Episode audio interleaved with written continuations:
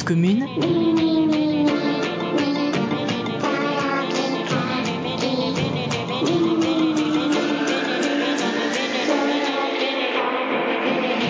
La voix des communs.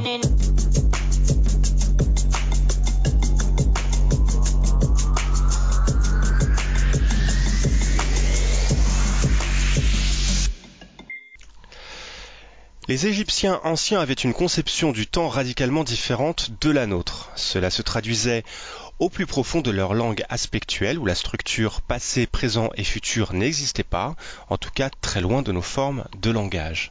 Cette conception du temps se traduit dans la vie de tous les jours et permet de mieux comprendre les Égyptiens. Par exemple, ils ne comptaient pas les pharaons successifs ni les années qui passent. Une nouvelle année n'est pas celle qui suit la précédente, mais le recommencement. Cette conception du temps se traduit dans la cosmogonie égyptienne selon deux aspects.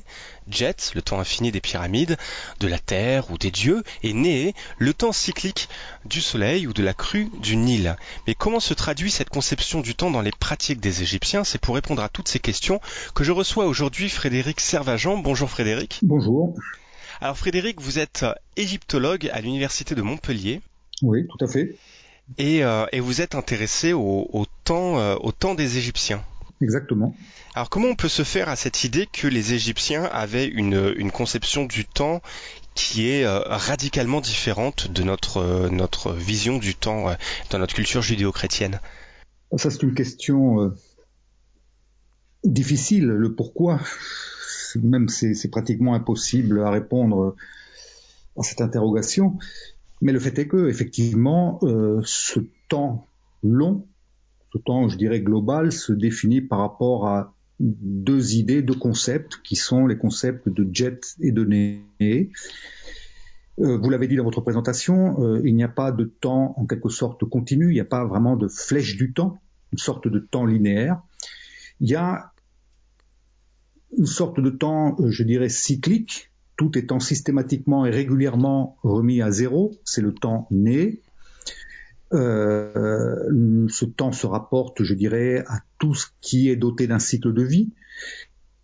Peut-être euh, en utilisant comme modèle la nature telle qu'elle se présentait aux, anciens Égyptiens. On a les cycles des corps célestes qui suivent grosso modo le même mouvement, les étoiles, la lune, le soleil, mais aussi on a des cycles différents, ceux de la végétation, le cycle de la vie humaine, notamment de la vie de, de, de, Pharaon. Hein, le décompte des années se fait par rapport au, règne lui-même, le, le, décompte étant systématiquement ramené à zéro à la mort d'un Pharaon et au début d'un nouveau règne. Et à côté de ça, on a une autre notion qui est celle de jet. Alors vous avez employé le terme d'éternité. Hein. Ces deux concepts ont toujours posé des problèmes de traduction aux égyptologues et ils ont souvent été traduits les deux par la notion d'éternité. Alors comme ils savent pas les distinguer, ils disent éternité née ou éternité jet.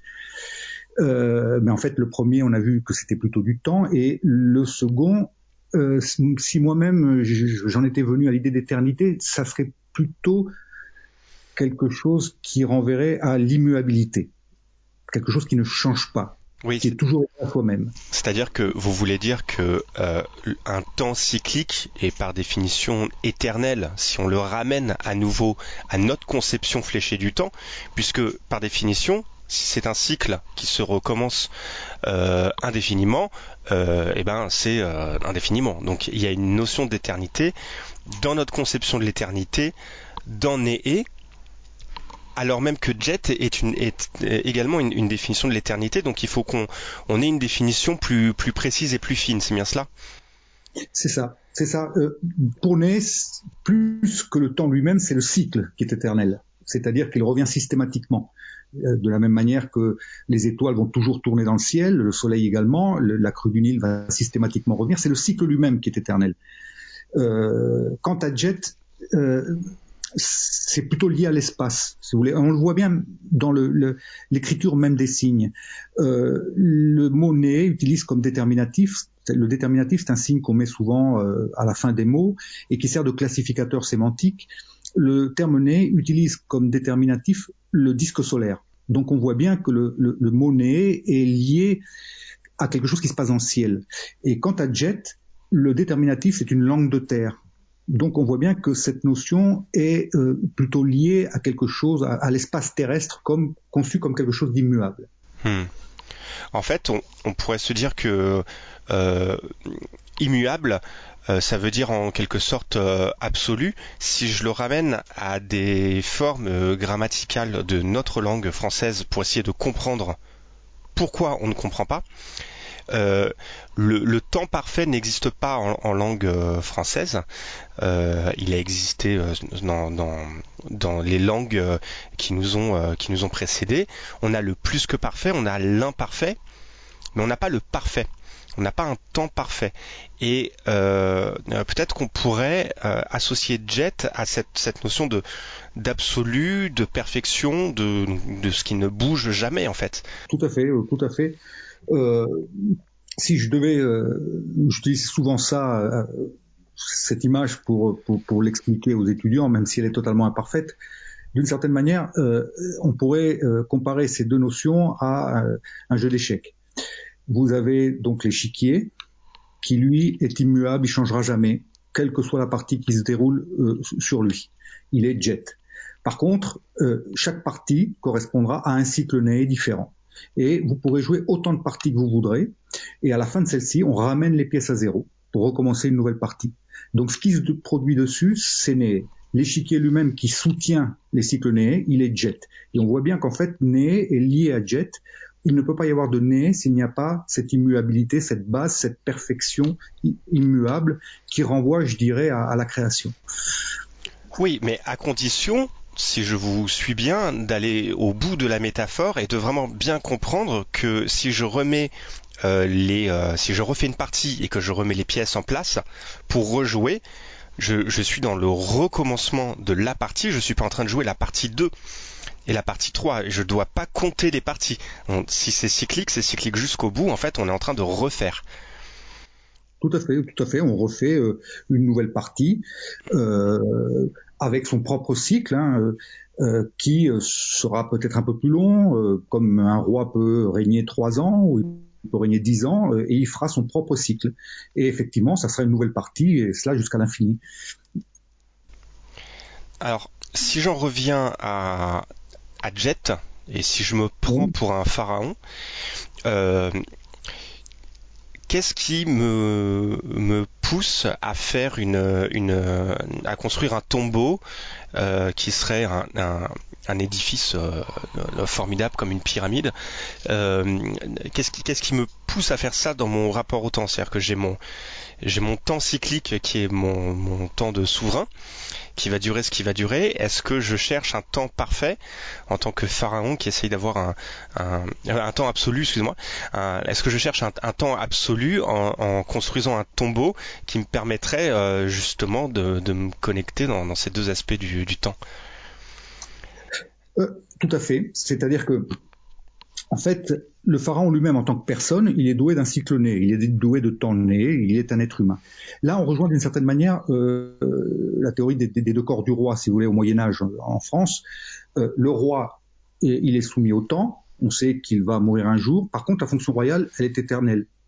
Et en Égypte, c'est un petit peu la même chose. La fonction royale, elle est jet, elle est immuable et éternelle d'une certaine manière.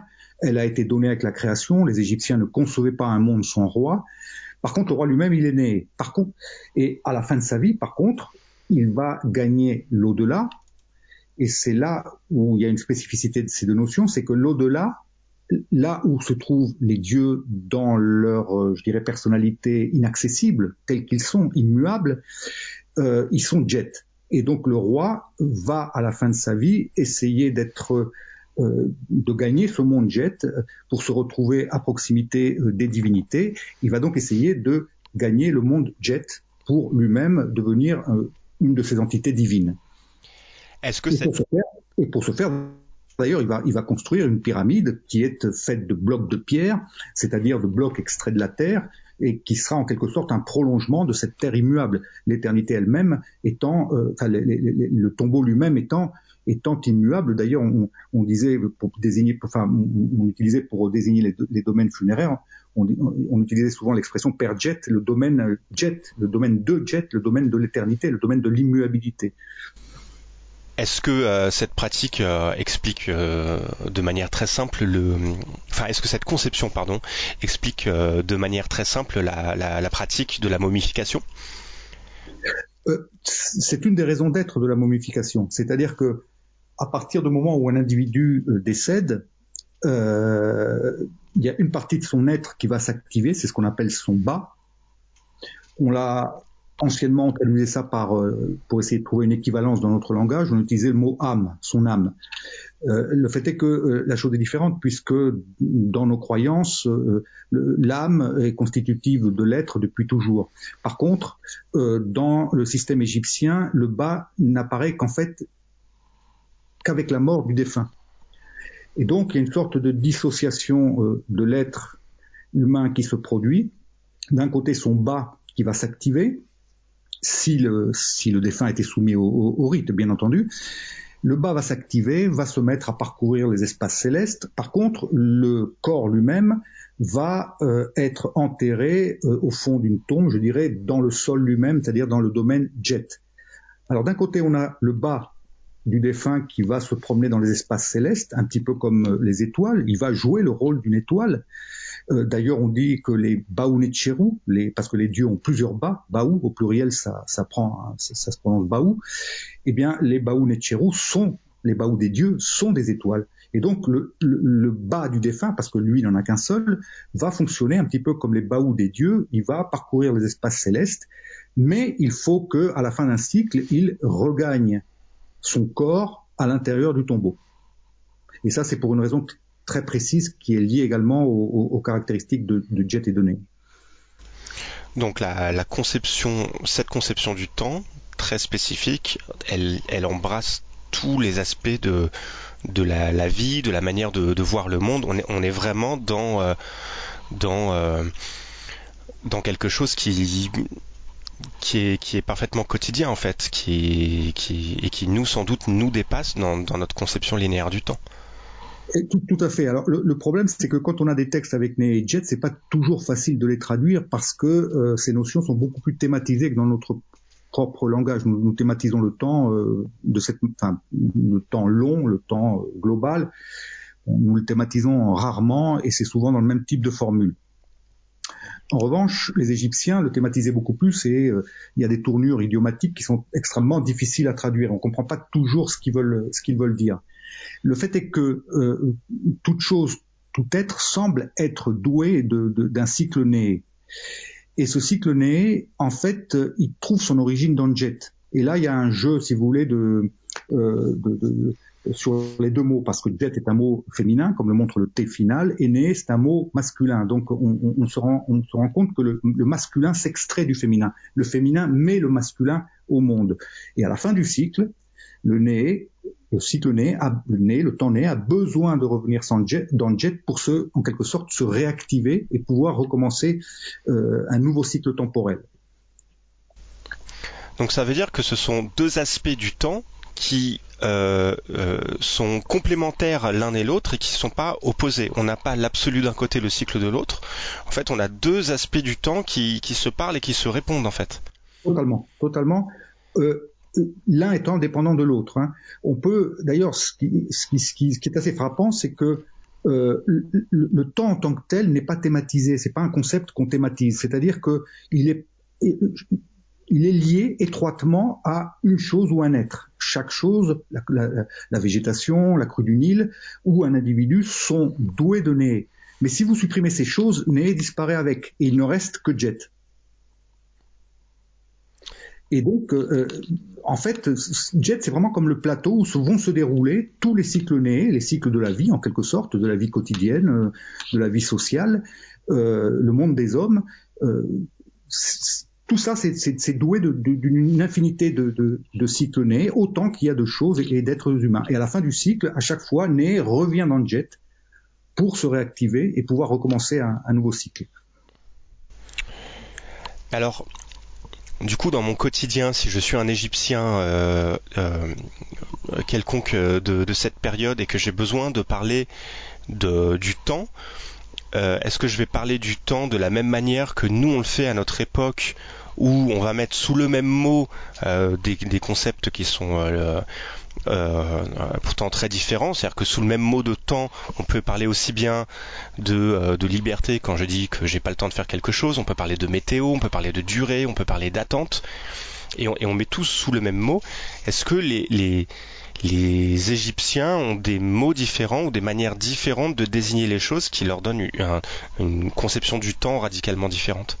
Alors, on a effectivement des, notions comme la notion de renpet, année, qui renvoie, je dirais, à un temps quotidien, qui correspondrait à peu près, euh, avec les subdivisions qui sont les leurs, bien entendu, euh, les subdivisions temporelles, euh, ils ont des mots qui renvoient à, je dirais, un temps quotidien, celui de la pratique euh, euh, journalière de leurs activités.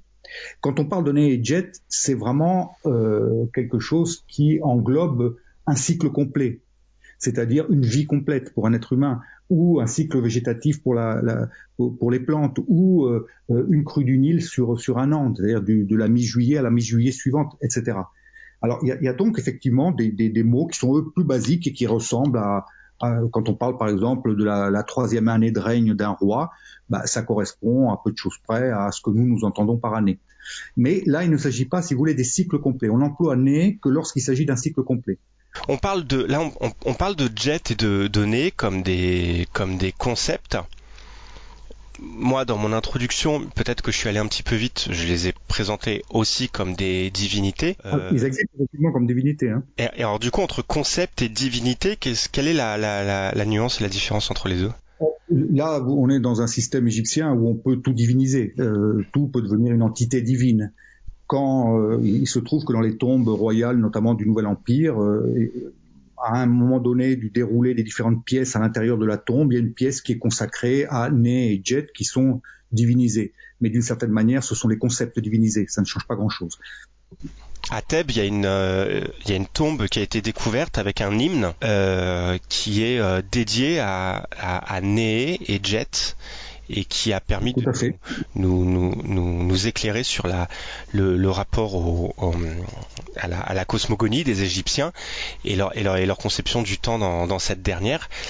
Euh, et on a euh, Né et Jet qui euh, euh, s'extrait de la Terre pour euh, soulever euh, euh, Ré et, et l'accompagner vers, vers le ciel. On a une, une, une métaphore euh, euh, comme ça, est-ce que cette, cette métaphore, elle, euh, elle est à rapprocher du, du mouvement d'extraire de la, de, la, euh, de la terre euh, les pyramides pour accompagner le, le, pharaon vers le, vers le ciel et l'éternité?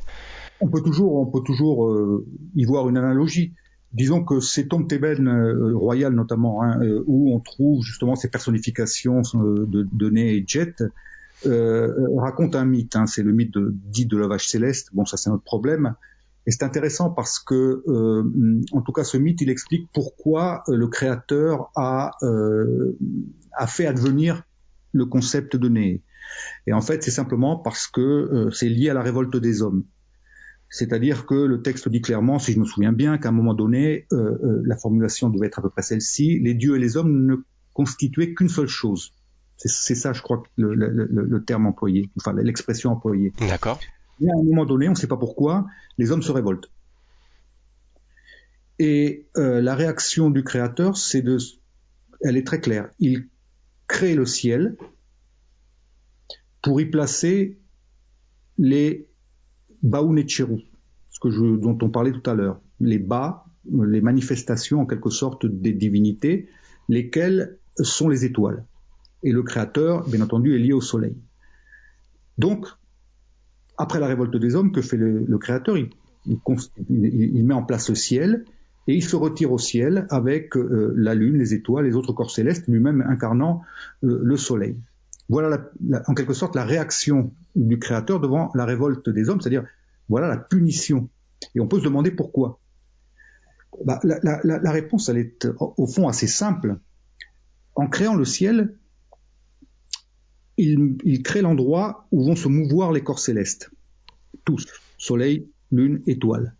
Or, il n'y a pas de temps sans cycle des, des, des, corps célestes, puisque ce sont ces cycles-là qui permettent de mesurer le temps. En quelque sorte, les corps célestes produisent le temps. Et dans ce cas-là, ils produisent Né. Et d'ailleurs, le texte le dit bien, il dit que Né, après cette, deuxième création, Né est advenu. Alors en quoi est-ce une punition pour les hommes? Bah, C'est simple. À partir du moment où vous créez le temps, qu'il soit cyclique ou pas, vous rendez les hommes mortels. C'est-à-dire qu'avant leur révolte, les hommes et les dieux constituaient une seule chose. Du jour où ils sont révoltés, le Créateur a mis en place le ciel et les corps célestes, lesquels ont produit le temps, et en produisant le temps, les hommes sont devenus mortels.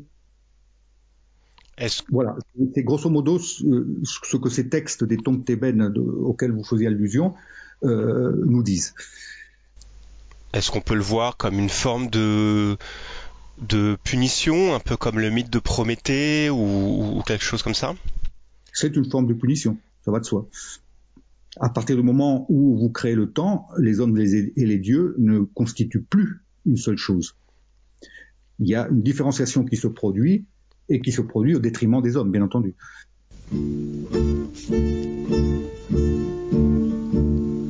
Les copains affligés, les copines en pleurs, la boîte à dominos enfouie sous les fleurs, tout le monde équipé de sa tenue de deuil, la farce était bien bonne et valait le coup d'œil. Les quatre avaient fait les choses comme il faut, l'enterrement paraissait officiel, bravo le mort ne chantait pas à ce qu'on s'emmerde ici. Il prenait son trépas à cœur cette fois-ci. Et les bons hommes chargés de la levée du corps ne chantaient pas non plus. Saint-Éloi bande encore. Les quatre avaient fait les choses comme il faut. Le macabé semblait tout à fait mort. Bravo, ce n'était pas du tout des filles en tutu, avec des fesses à claques et des chapeaux pointus, les commères choisis pour les cordons du poil, et nul ne leur criait à poil, à poil, à poil. Les quatre avaient fait les choses comme il faut, les pleureuses sanglotaient pour de bon, bravo. Le curé n'avait pas un goupillon factice, un de ces goupillons en forme de phallus. Et quand il y a là de ces profondis, l'enfant de cœur répliqua pas morpionibus. Les quatre avaient fait les choses comme il faut. Le curé ne venait pas de Camaret. Descendit la bière et je fus bien déçu. La blague maintenant frisait le mauvais goût, car le se laissa jeter la terre dessus, sans lever le couvercle, en s'écriant coucou. Les quatre avaient fait les choses comme il faut. Le cercueil n'était pas à double fond. Bravo quand tout fut consommé, je leur ai dit, messieurs, allons faire à présent la tournée des boxons. Mais ils m'ont regardé avec de pauvres yeux, puis ils m'ont embrassé d'une étrange façon. Les quatre avaient fait les choses comme il faut. Leur compassion semblait venir du cœur. Bravo quand je suis ressorti de ce champ de navets, l'ombre de l'Issigie pas à pas me suivait. Une petite croix de trois fois rien du tout, faisant à elle seule de l'ombre un peu partout.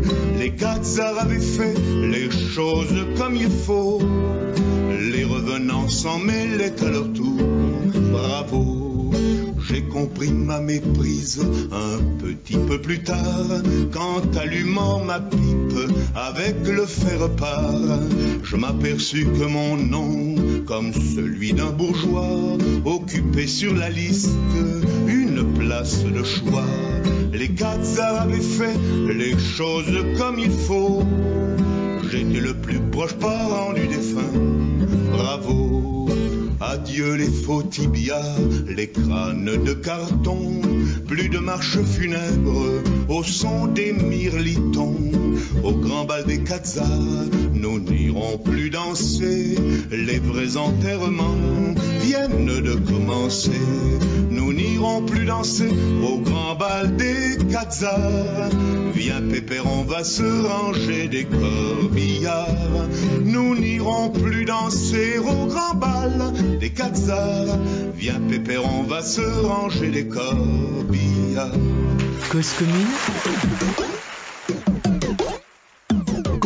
La voix des communs. On a posé le, le, les concepts euh, Né et Jet et on, a essayé de, se les approprier. Alors évidemment, c'est, pas évident parce que c'est très éloigné de notre, notre conception du temps. Euh, euh, j'aimerais bien qu'on, puisse rentrer un petit peu plus en, détail et mettre en perspective cette conception du temps, parce que quand on parle des Égyptiens anciens, en fait, on a on n'a pas dit grand chose de la, la, la position temporelle qu'on qu'on occupait. Euh, L'Égypte antique euh, s'étend sur des millénaires, donc cette conception du temps, on la retrouve à quel moment dans la civilisation égyptienne? On la retrouve à peu près euh, tout au long de la civilisation égyptienne, euh, peut-être moins thématisée au départ c'est-à-dire moins utilisée dans les textes, mais elle est là, elle est présente. Euh, il est probable qu'elle s'est mise en place euh, au cours de la proto-histoire. C'est une conception du temps qui doit venir de, de la préhistoire, hein, d'une certaine manière, et qui ensuite a été euh, peu à peu de plus en plus thématisée. On atteint euh, très certainement, je dirais, un summum de ce point de vue-là au, au Nouvel Empire. Est-ce que euh, elle s'est réduite au au fur et à mesure de, de l'avancement du, du, du comment de l'empire euh, en confrontation avec les autres civilisations qui avaient des conceptions du temps différentes? Non, parce que du point de vue des religions, de la religion, les Égyptiens ont toujours utilisé les concepts qu'ils ont élaborés auparavant. Ça, c'est il y a une continuité jusque dans les derniers grands temples de l'Égypte. Alors, les formulations sont très stéréotypées, mais euh, les concepts sont systématiquement utilisés. Euh, de ce point de vue-là, ça ne ça ne change pas. Euh, la question, à mon avis, c'est de savoir euh, est-ce qu'il y a une transmission, pas, pas, du sens des autres civilisations vers l'Égypte, puisque l'Égypte a toujours continué d'utiliser ces, ces, deux concepts.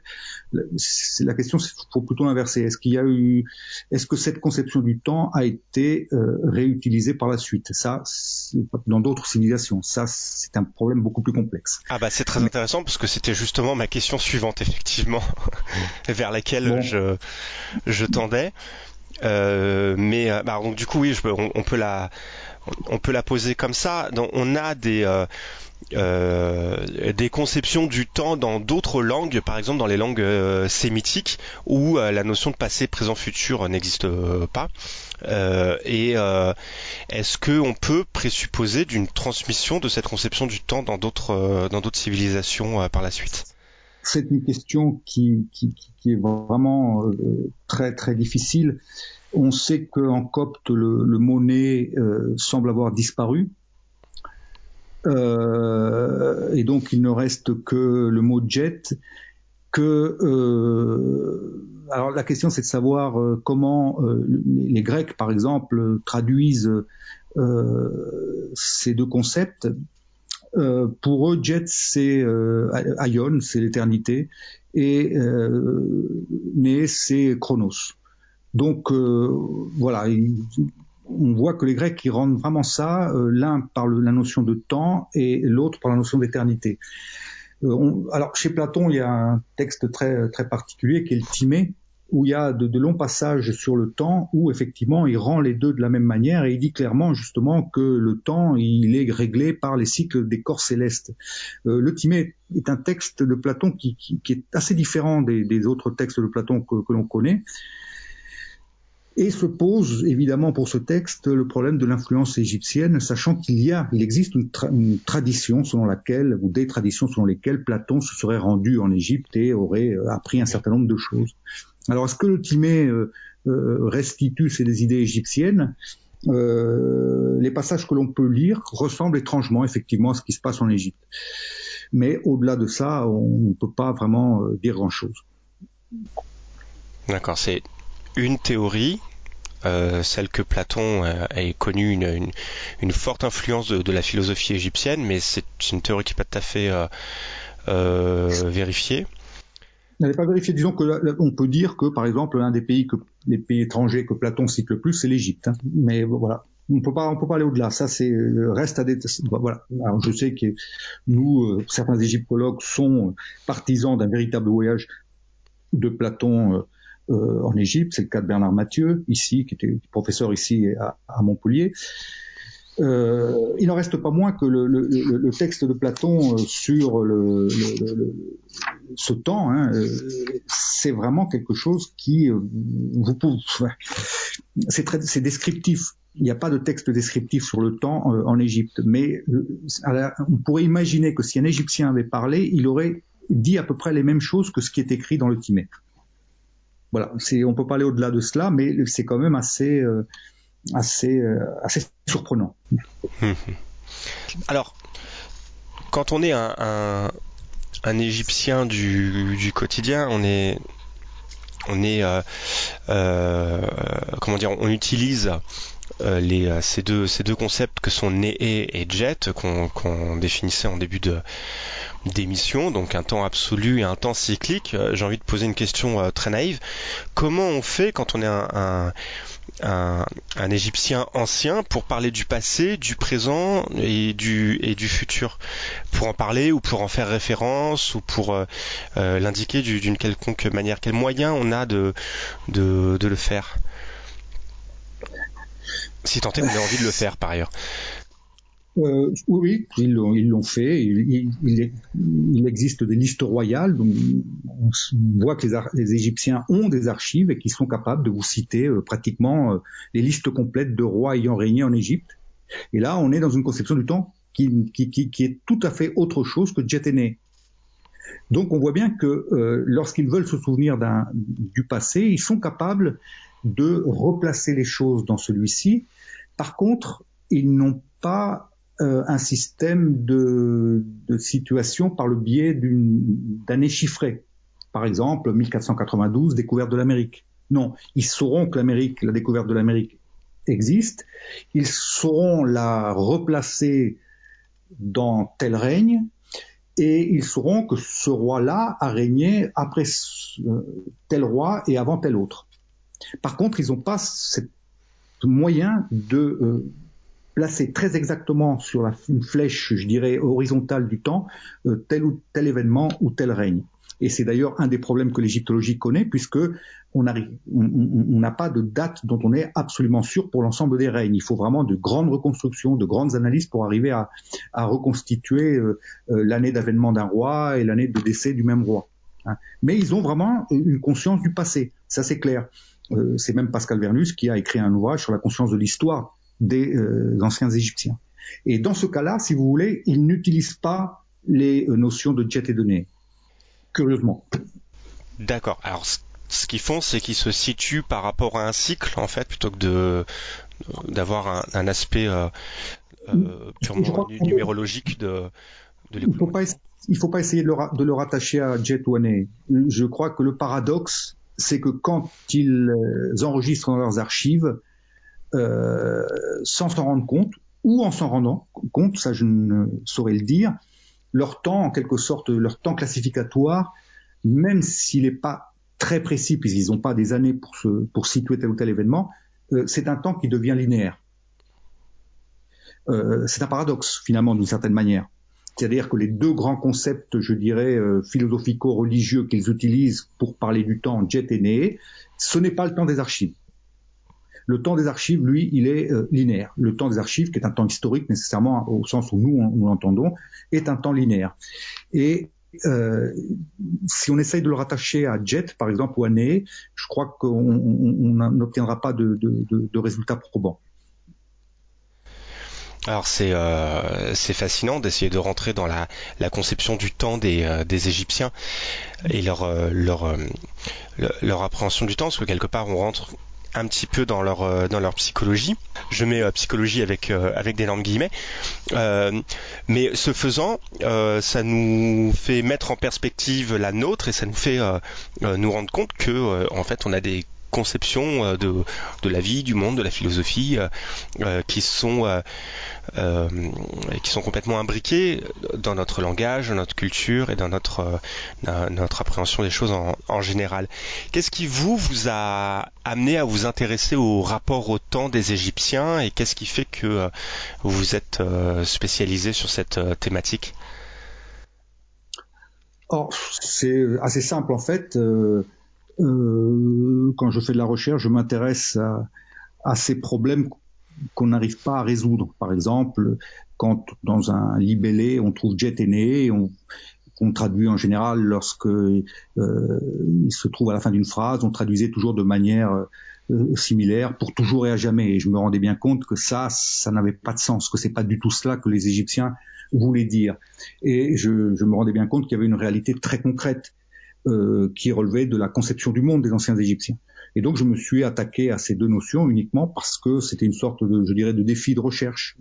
Et c'est ça qui m'a fait euh, m'intéresser à, à, à, ce problème. Je rajouterai à ce propos que euh, c'est pas pour autant que le problème est clos.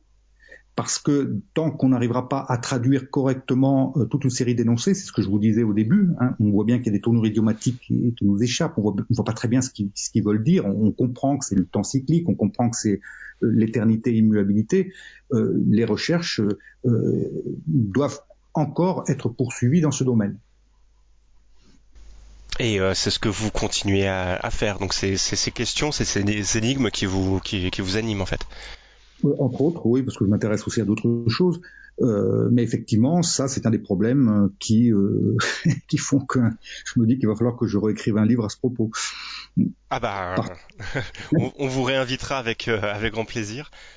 Voilà, pour revoir reprendre le problème, parce que certaines, entre temps, il y a des choses qui, euh, à mon avis, enfin, j'ai compris d'autres choses. Puis dans le livre, il y a des choses que je ne, comment dirais-je, que je ne formulerai plus de la même manière même si le fond du, du, du problème reste celui-là. Hein, grosso modo, si on me demandait aujourd'hui c'est quoi GTN en, en, en deux minutes, ben je dirais simplement que né c'est le temps de tout ce qui est sur Terre, des êtres vivants, des plantes, c'est notre temps, euh, c'est notre temps mais global euh, quotidien, et que euh, Jet c'est ce qui renvoie à ce qui est euh, permanent et immuable dans cette création, mais qui renvoie aussi au monde des dieux.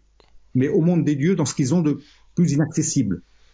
Parce que les dieux, euh, ça c'est aussi une spécificité de ces temps, les dieux euh, animent le monde dans lequel nous nous trouvons, enfin dans lequel se trouvaient les anciens Égyptiens. Mais ce qui anime ce monde, ce sont les Baoun et c'est-à-dire leurs manifestations. L'être divin dans ce qu'il a de plus essentiel reste dans le jet, il n'est pas accessible. Par contre, par le biais de ces bas, parce qu'il y en a plusieurs, il va animer ce monde. Et on a ainsi euh, euh, euh, la Lune qui peut être le bas d'Osiris, Orion qui peut être le bas d'Osiris, la végétation d'une certaine manière qui peut être le bas d'Osiris. et en fait, tous ces éléments, je dirais, de, qui animent l'ici-bas sont des manifestations divines. On ne connaît les dieux que par leurs manifestations. Voilà ce que j'aurais à dire si je devais définir rapidement ces deux notions aujourd'hui en ajoutant que euh, effectivement euh, Né s'extrait de jet évidemment. Hein, euh, on pourrait même prendre le, cycle du Soleil, c'est intéressant parce que si quand on arrive à le reconstituer, le Soleil d'une certaine manière est doté d'un cycle né. Je dirais c'est le principal des corps célestes. Il est en quelque sorte doué d'une lumière active qui va éclairer la Terre pendant le jour, mais qui n'est pas pérenne. Et lorsqu'il termine son cycle à l'ouest, le Soleil va rentrer sous la Terre et va en quelque sorte rentrer dans le jet. Son cycle né est terminé et il va se, euh, en quelque sorte, se, se, réactiver au contact de tous les minéraux, par exemple de l'or. L'or, d'une certaine manière, c'est de la lumière qui, elle, est pérenne, mais qui est inactive. Et le Soleil, au contact de ces minéraux qui se trouvent sous terre, va se, remplir de potentialité va ressortir à l'est. Et là, il va activer cette lumière pérenne qui est inactive, qui à ce moment-là va devenir non pérenne puisqu'elle va, elle va s'épuiser au cours du jour, mais qui va devenir active. Et un nouveau cycle commence, et euh, de nouveau la lumière va commencer à s'atténuer en fin de journée, à s'épuiser, cette lumière active, et puis elle va s'éteindre au moment où le soleil se couche, et de nouveau le cycle reprend. Et on voit comment ce cycle né a besoin de revenir dans le jet pour se, se remplir de nouvelles, de, nouvelles potentialités. Est-ce que c'est euh, le, le, est-ce que cette conception-là euh, explique le rituel des heures, qui est un, un rituel qui était célébré dans les, euh, dans les temples égyptiens dédiés au, au soleil, qui symbolise le combat euh, entre entre Ré et Apopis. Euh, est-ce qu'on est, est dans la même chose? Tous les, tous les, tous les, le, travail des prêtres horaires justement qui, qui examinent le ciel est lié à ça puisque en fait, qu'est-ce qu'ils font en fait, aussi bien du point de vue des observations du ciel que des rituels, c'est pour obtenir une meilleure connaissance des cycles des, corps célestes, lesquels produisent le temps, donc produisent Né. Et donc, en fait, ces prêtres horaires, évidemment, sont liés à ces, idées de jet et Né. Mhm. C'est là qu'on voit que les deux sont vraiment très fortement imbriqués. On peut comprendre une imbrication de l'un vers l'autre de manière un petit peu intuitive. Quand les cycles se répètent, on, peut entendre leur, euh, leur caractère euh, euh, absolu. Mais L'inverse est vrai aussi, puisque à travers les, cycles, on a des manifestations de, de l'absolu, comme vous le, le l'expliquer à l'instant et c'est là qu'on voit que l'imbrication elle est elle est forte mais ce sont des liaisons qui sont covalentes et, euh, et c'est ça qui est, qui est parfois euh, difficile à, à se à se représenter. Vous, vous parliez tout à l'heure des, des, des, tombes, des tombeaux. Oui. Je pense que l'une des raisons pour lesquelles ces tombeaux sont remplis d'or sous différentes formes, notamment, euh, pense au sarcophage de Toutankhamon, euh, mais même euh, voilà, l'or est omniprésent. C'est la même, la même idée qui sous-tend justement euh, euh, le cycle du corps du, du, soleil tel que j'ai décrit tout à l'heure. Euh, je vous ai dit que le bas du défunt s'extrayait pour aller parcourir le ciel, mais la grande terreur des Égyptiens, c'est que le bas ne revienne pas dans son corps. Mais en fait, il est obligé de revenir dans son corps parce que lui-même va parcourir, va être une sorte d'étoile et il a besoin à un moment donné de regagner le corps qui est saturé d'or pour se remplir de cette lumière pérenne et inactive. Et quand le bas du défunt va ressortir dans les espaces célestes, il va activer cette lumière. Et ainsi de suite pour l'éternité. Alors, si j'essaye de synthétiser, mais je vais le dire de manière un petit peu, euh, un petit peu caricaturale, on peut dire que la, la crainte que le soleil ne se lève pas euh, est, euh, est, traduite et compensée par le, fait de mettre de l'or partout, comme l'or reflète la, la, la, lumière du soleil, ça permet de la faire exister en quelque sorte. Alors, d'une certaine manière, oui, c'est ce que vous l'avez dit, mais plus que pour le soleil pour lequel la chose n'est pas vraiment thématisée. Par contre, euh, ce qui est thématisé, c'est la crainte des Égyptiens euh, de voir le bas ne pas revenir dans son corps. Euh, or, le bas, fonctionnant comme un corps céleste, il a besoin de revenir dans son corps pour se saturer d'or et recommencer le cycle. Mais c'est bien ça, en fait, vous l'avez bien résumé. L'or est un matériau que l'on définit comme précieux maintenant, mais il avait une autre forme de... Euh, il avait un caractère précieux différent à, l'époque des Égyptiens. Il était, précieux, mais précieux pour, une raison différente. Exactement. là, il y a la grande thèse de Sidney Frères sur les minéraux.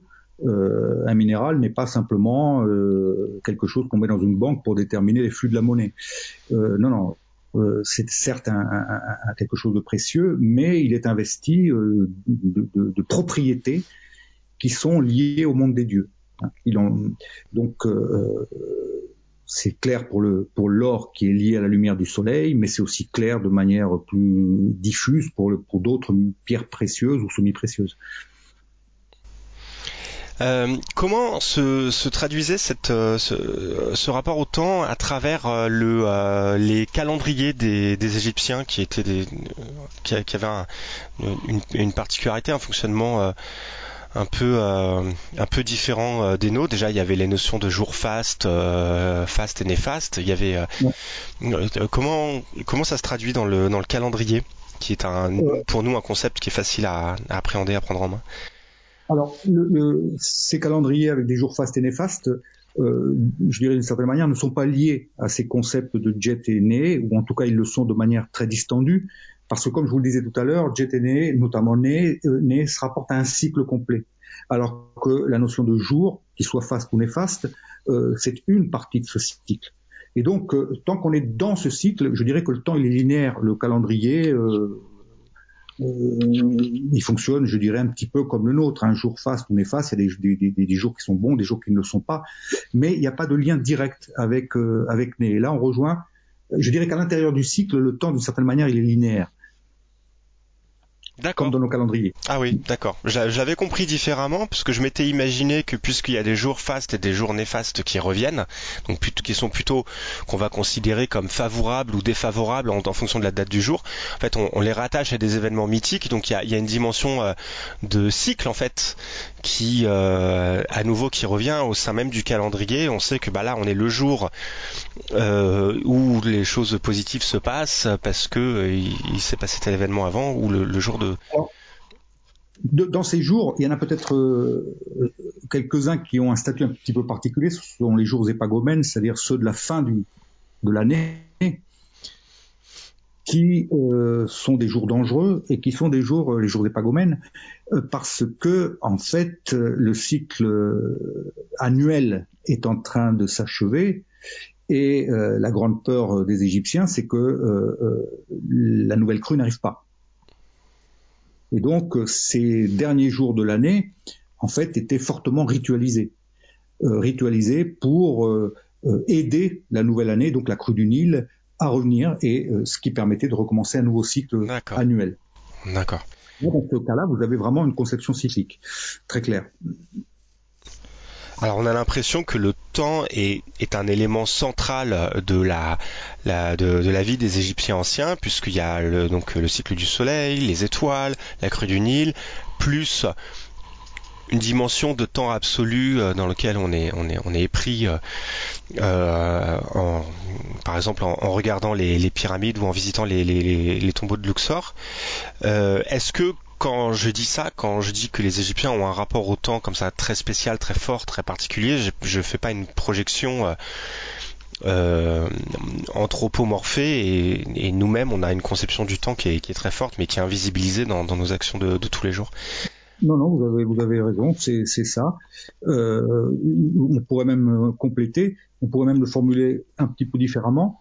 Je vous disais tout à l'heure, Né, c'est le temps de l'ici-bas, euh, Jet, c'est le temps d'une autre dimension, celle des, divinités, mais il y a quand même des éléments de l'ici-bas dans lequel vivent les hommes qui sont, qui relèvent de Jet. Donc, euh, euh, vous avez cité les, pyramides, les tombeaux. Il y a basiquement au départ, il y a la Terre elle-même, comme le montre le mot Jet, hein, avec son déterminatif, c'est-à-dire ce classificateur sémantique qui est la langue de Terre. Mais on peut rajouter, comme je le disais aussi euh, au début de cette émission, euh, la fonction royale qui elle est, jet, mais on peut aussi euh, ajouter les temples, les grands temples, qui sont les demeures des divinités, qui sont en quelque sorte un lieu de passage entre l'ici-bas et le monde des divinités. Et ces grands temples sont aussi des endroits qui sont jet. Plus vous rentrez dans le temple et plus vous allez vers un endroit qui est jet. Vous avez été en Égypte récemment? Récemment, non, ça fait deux ans, je crois. Deux ans. En visitant euh, des, euh, des des comment? Des temples vous et des monuments vous est-ce que vous vous ressentez un, un, comment dire un, une sensation de jet en, quelque sorte? Est-ce que vous arrivez à, à, à, ressentir cette, euh, cette sensation. C'est clair, que euh, si on prend quelque chose comme Karnak, qui est un temple qui était en activité euh, sur une période extrêmement longue, qui dépasse tout ce qu'on pouvons concevoir, oui, on est dans l'éternité. On est dans une forme, on ressent une forme d'éternité. Mais je dirais que ce qu'on ressent, c'est notre éternité appliquée à, à, ces monuments.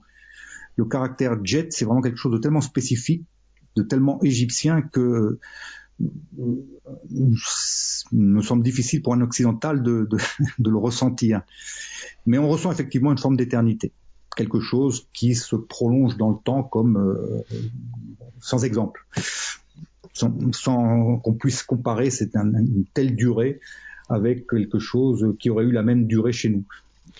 Mais surtout qu'en visitant des ruines, vous visitez euh, euh, des antiquités qui étaient déjà des antiquités pour nos, nos Grecs anciens quand les, les, Grecs classiques visitaient l'Égypte. Bon, évidemment, l'Égypte était euh, tout à fait en, activité et puis parfois même euh, euh, colonisé par par Macédoine ou par par Rome. Mais mais en, regardant le Sphinx en regardant les pyramides en fait les, Grecs regardaient déjà des, des, monuments millénaires. Donc on a un, double effet de de d'infini j'imagine quand on quand on visite des, des monuments de, de ce genre alors, ce qui est paradoxal, justement, euh, enfin paradoxal, ce qui, ce qui va dans ce sens-là, c'est que finalement, tout ce qui relève de la vie quotidienne euh, égyptienne, des villages, des villes, tout cela a disparu. Pour l'essentiel, c'est sous le limon du Nil qui n'a cessé de se déposer euh, au cours des siècles. Et donc tout cela a disparu. Par contre, ce qui reste, ce qui reste, c'est dans les marges du désert. Et ce qui reste dans les marges du désert, c'est les nécropoles. C'est les deux, ce qu'on appelle, ce que les Égyptiens appelaient les domaines d'éternité. Ce sont les pyramides. Ce sont les temples qui étaient sur des buts ou qui étaient euh, que le limon ne pouvait pas atteindre. Finalement, tout ce qui subsiste, c'est Jet. Et euh, paradoxalement, ce que nous appelons l'éternité de l'Égypte, hein, un peu de manière sensationnaliste, eh ben c'est pas totalement faux, puisque ce qui subsiste justement de cette, Égypte ancienne, ce n'est pas ce qui relevé de Né, c'est ce qui relevé de Jet de ce qui était éternel, immuable. Mhm. En explorant la, philosophie d'une autre civilisation, vous avez l'impression d'avoir euh, plus de recul sur notre, philosophie contemporaine et notre, vision du monde. Est-ce que vous, vous, je veux pas dire que vous voyez les choses différemment, mais vous, prenez peut-être plus de, distance et de, recul sur euh, notre philosophie contemporaine? Je, dirais pas les choses comme comme ça. Euh, d'abord parce que je ne suis pas philosophe, mais en tant qu'historien, ce qui me frappe, euh, c'est que euh, un certain nombre de ces idées, euh, qu'on puisse les retrouver, après, par exemple les deux corps du roi au Moyen Âge, euh, c'est vraiment identique. on pourrait même parler des deux corps du roi dans l'Égypte ancienne, peut-être pas des deux corps, mais effectivement, il y a les, si le roi comporte en lui les, les deux notions temporelles, c'est parce qu'il est d'abord un homme, il est né, soumis au temps, et il est euh, investi de la fonction royale, qui elle, elle est jet, elle est éternelle, immuable. Et c'est la même chose. Et ce qui me frappe souvent, c'est que on retrouve des idées anciennes euh, dans à des périodes plus récentes, que ces périodes en fait redécouvrent et actualisent. Mais au fond, on se rend compte que euh, bah, très souvent les choses existaient déjà en réalité. Et ça, c'est assez surprenant. Ça, ça m'a toujours étonné plus peut-être plus jet que né enfin je, là je lance une hypothèse euh, au doigt mouillé mais euh, j'imagine que le temps absolu euh, c'est un concept qu'on retrouve plus plus facilement plus volontiers y compris dans nos, civilisations. c'est quelque chose qui nous attire. Oui et non parce que au fond vous attendez le printemps. Vous attendez de nouveaux cycles euh, au-delà du temps linéaire, hein, je dirais le temps euh, de la physique, qui est euh, voilà la flèche du temps.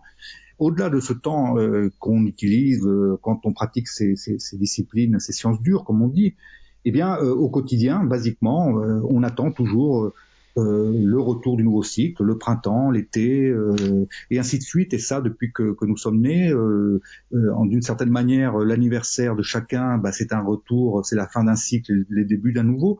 Donc, il est là aussi, hein, ce temps né. mais il est propre à notre civilisation et à toutes les civilisations. On le trouvait en Égypte, on le trouve chez nous. Je pense pas que ça soit le passage de l'une à l'autre, mais en fait, tous les hommes fonctionnent de la même manière, d'une certaine. Merci beaucoup Frédéric Sarvajan. Je vous remercie. Merci beaucoup. Euh, c'est fascinant de, euh, d'explorer des conceptions euh, du, du temps qui sont radicalement différentes de la nôtre. Je vais rappeler euh, votre ouvrage, donc en attendant qu'un un, nouveau paraisse, vous nous l'avez vous l'avez suggéré. donc Jet est né une histoire du, temps égyptien aux presses universitaires de la Méditerranée. C'est l'ouvrage de, de, 2007 qui a, inspiré cette émission. Je mettrai évidemment toutes les références euh, qui m'ont aidé à, préparer l'interview euh, sur le site internet. Merci à tous ceux qui nous ont euh, écoutés et euh, que ce soit sur euh, l'AFM ou en podcast, dans le second cas, la meilleure façon de nous soutenir c'est de nous partager sur les réseaux sociaux et rendez-vous mercredi le mois prochain pour un nouveau numéro de Temps Libre.